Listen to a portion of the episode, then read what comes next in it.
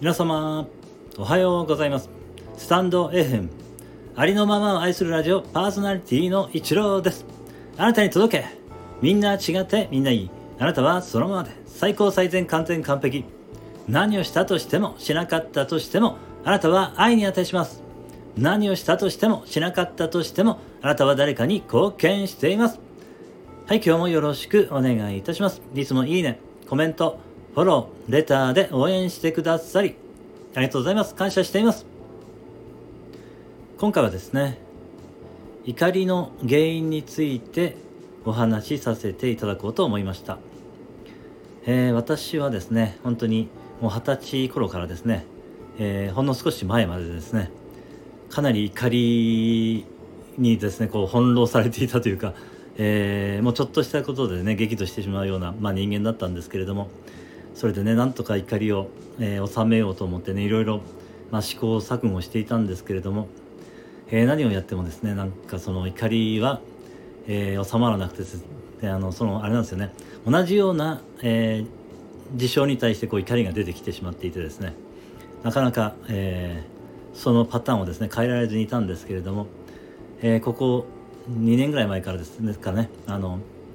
えー、ニューロセラピスト養成講座をされている岩田大輔さんに出会ったりですね、えー、あるいは高野もさやさんですね、えー、そういった方に、え出会ってですね。まあもともとその2人はですね、え人間行動学の世界的権威であるドクター・ディマティーニから学ばれている方なんですけれども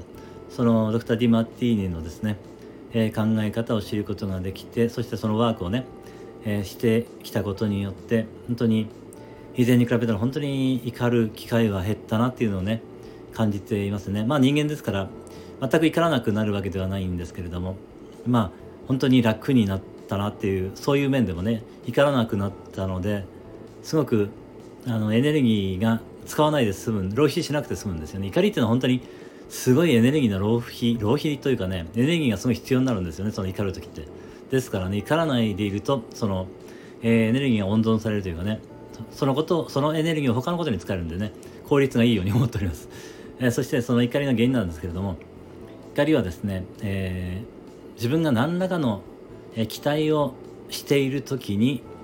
え生じると思っています。相手がですねこんな風にしてくれるんじゃないかっていう期待があるわけなんですよね。そしてその期待通りに相手が動いてくれないと、え怒りが生じるというふうに思っています、えですからねあのえー、まああの違い方をしますと、えー、私の価値観の体系があってその価値観と相手が違うことをすると、えー、まあ怒りが出てくるというかね、えその価値観に合わないことをすると怒りが出てくるというそんな感じなんですけれどもただこれはですね、えー、皆さん本当に千差万別なんですよね。その、えー、価値観体価値価値体系というのは皆さん一人一人本当に違うので、えー、まあ違うそのね自分が予想している反応と違う反応が来ることはもう当然といえば当然なんですけれどもでもそこにですね怒りが出てしまっていたんですよね。それはですねその自分の、まあ、価値観に合わないことをする人がいると、えー、まあ、怒りが出るということだったんですけれども、えー、ただこれはですねまあ千差万別なんですよね価値観というのは。ですから、えー、当然ねそういう、え自分の価値観に合わないことをする人は当然現れてくるわけなんですよね。ですからね これは、えー、相手がどうのこうのという問題ではなくて自分が、えー、そのことに気づいて、えー、気づけばだいぶね違ってくると思うんですよね。まずは気づくことですよね。その自分の価値観によって怒りが生じているということに気づくともうそれだけでもね、えだいぶ違ってくると思いますのでね、え相手のせいではないということがね、え分かってくると思うんですよね。その自分の、えこうね自分の価値観価値体系によって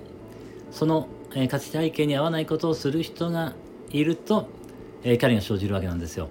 ですからこれはですね、えー、相手の問題ではなくて自分の問題なんですよね、えー、そのあたりのことですね。ですから、まあ、そこを、ね、まあ、いろんな人がいるわけですからそのことをね受け入れられるとまずはね、えー、いいのかなと思うんですけれども。そして自分がどんなねどんな価値観を持ってるからそこに対して、まあ、怒りが出るのかっていうねまあ、これはそのチャンスでもあるんですよね。そのことに気づくチャンスであるんですよね。そういうことがなければその自分がどんな価値観をね抱いているかっていうことに気づけないわけなので、えー、これはまあありがたいことなんですよね。ということでね今度あの怒りを感じられた時には是非自分のどんな価値観からこの怒りが来ているのかっていうことをですねちょっと、えー、感じ取ってみてねいただけたらいいのかなと思いました。はい、えー、今日はねこれで終わりです。最後までお聴きいただきましてありがとうございました。今日も一日あなたの人生が愛と感謝と喜びに満ち溢れた光り輝く素晴らしい一日でありますように。ありがとうございました。あなたに全ての良きことが雪崩のごとく起きます。ありのままを愛するラジオパーソナリティの一郎でした。次の配信でお会いできることを楽しみにしています。